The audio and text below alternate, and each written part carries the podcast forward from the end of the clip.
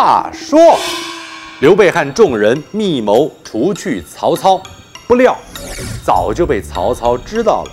曹操派兵攻打，刘备中了埋伏，与关羽、张飞走散。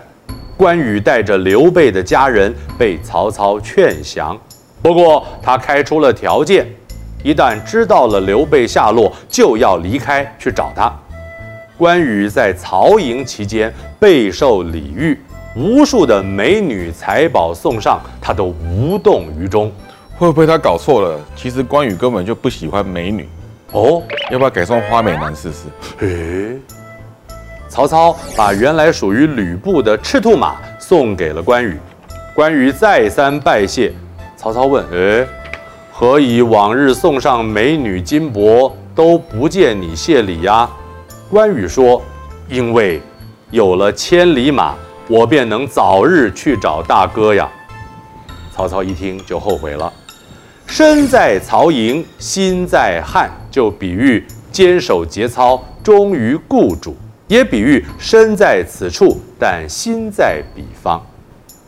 关羽为了报答曹操，杀了袁绍手下的颜良、文丑两名大将。得知刘备所在，马上就动身去寻。他一路遭到守关的将领拦截，途经关隘五处。斩杀孔秀、韩福、孟坦、卞喜、王直、秦琪六位守将，关羽一人一马护送刘备妻子，兄弟重逢，这就是千里走单骑，过五关斩六将的典故。过五关斩六将，就比喻突破重重难关呐、阿妹也是五度五关啊。对，张飞。字翼德，蜀汉大将，知名主持人。呃，也是，《三国演义》里面，张飞最初登场的形象是身长八尺，豹头环眼，燕汉虎须，声若巨雷，势如奔马。刘备见他相貌非凡，问他名姓，两个人因此相识。张飞粗豪，气势恢宏，有压倒一切的气概。《三国演义》第四十二回，张飞在当阳长坂坡面对曹军，只有二十个骑兵同行。他急中生智，让士兵们砍下树枝拴在马的尾巴上，让马在林中奔驰，扬起土尘，制造出后有埋伏的假象，使得曹军不敢轻易进攻。张飞自己则是倒竖虎须。圆睁环眼，手绰蛇矛，站在长板桥上，无人敢近。倒竖虎须，就形容极为凶猛的形象啊！啊！先下来了。哇哦！刘备称帝之后，封张飞为车骑将军，兼司隶校尉，又封为西乡侯。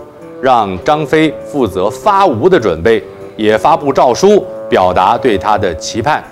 诏书写道：“敌寇作乱，百姓深受其害，思念汉室之人都像鹤一样伸长了脖子盼望着，朕也为此忧虑，坐不安席，食不甘味。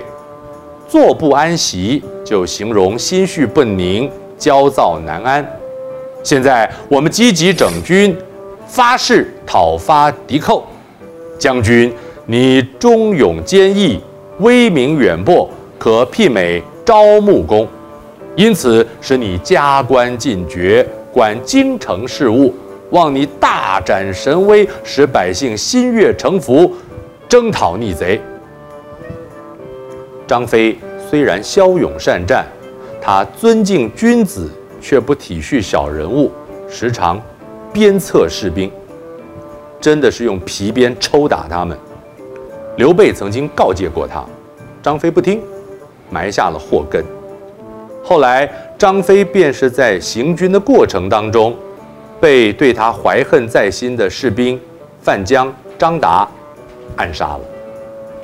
三国时代的人物智勇双全，本身就是小说的好素材。罗贯中描写战争，创作小说更是着重谋略，因此民间流传着一句话：“少不读《水浒》，老不看《三国》。《三国演义》刻画的曹操、刘备、关羽、张飞、诸葛亮等人物，对文化有着深远的影响。书中故事情节为人所熟知，甚至于取代了史实。我是冯玉刚，说人解字，下次再见。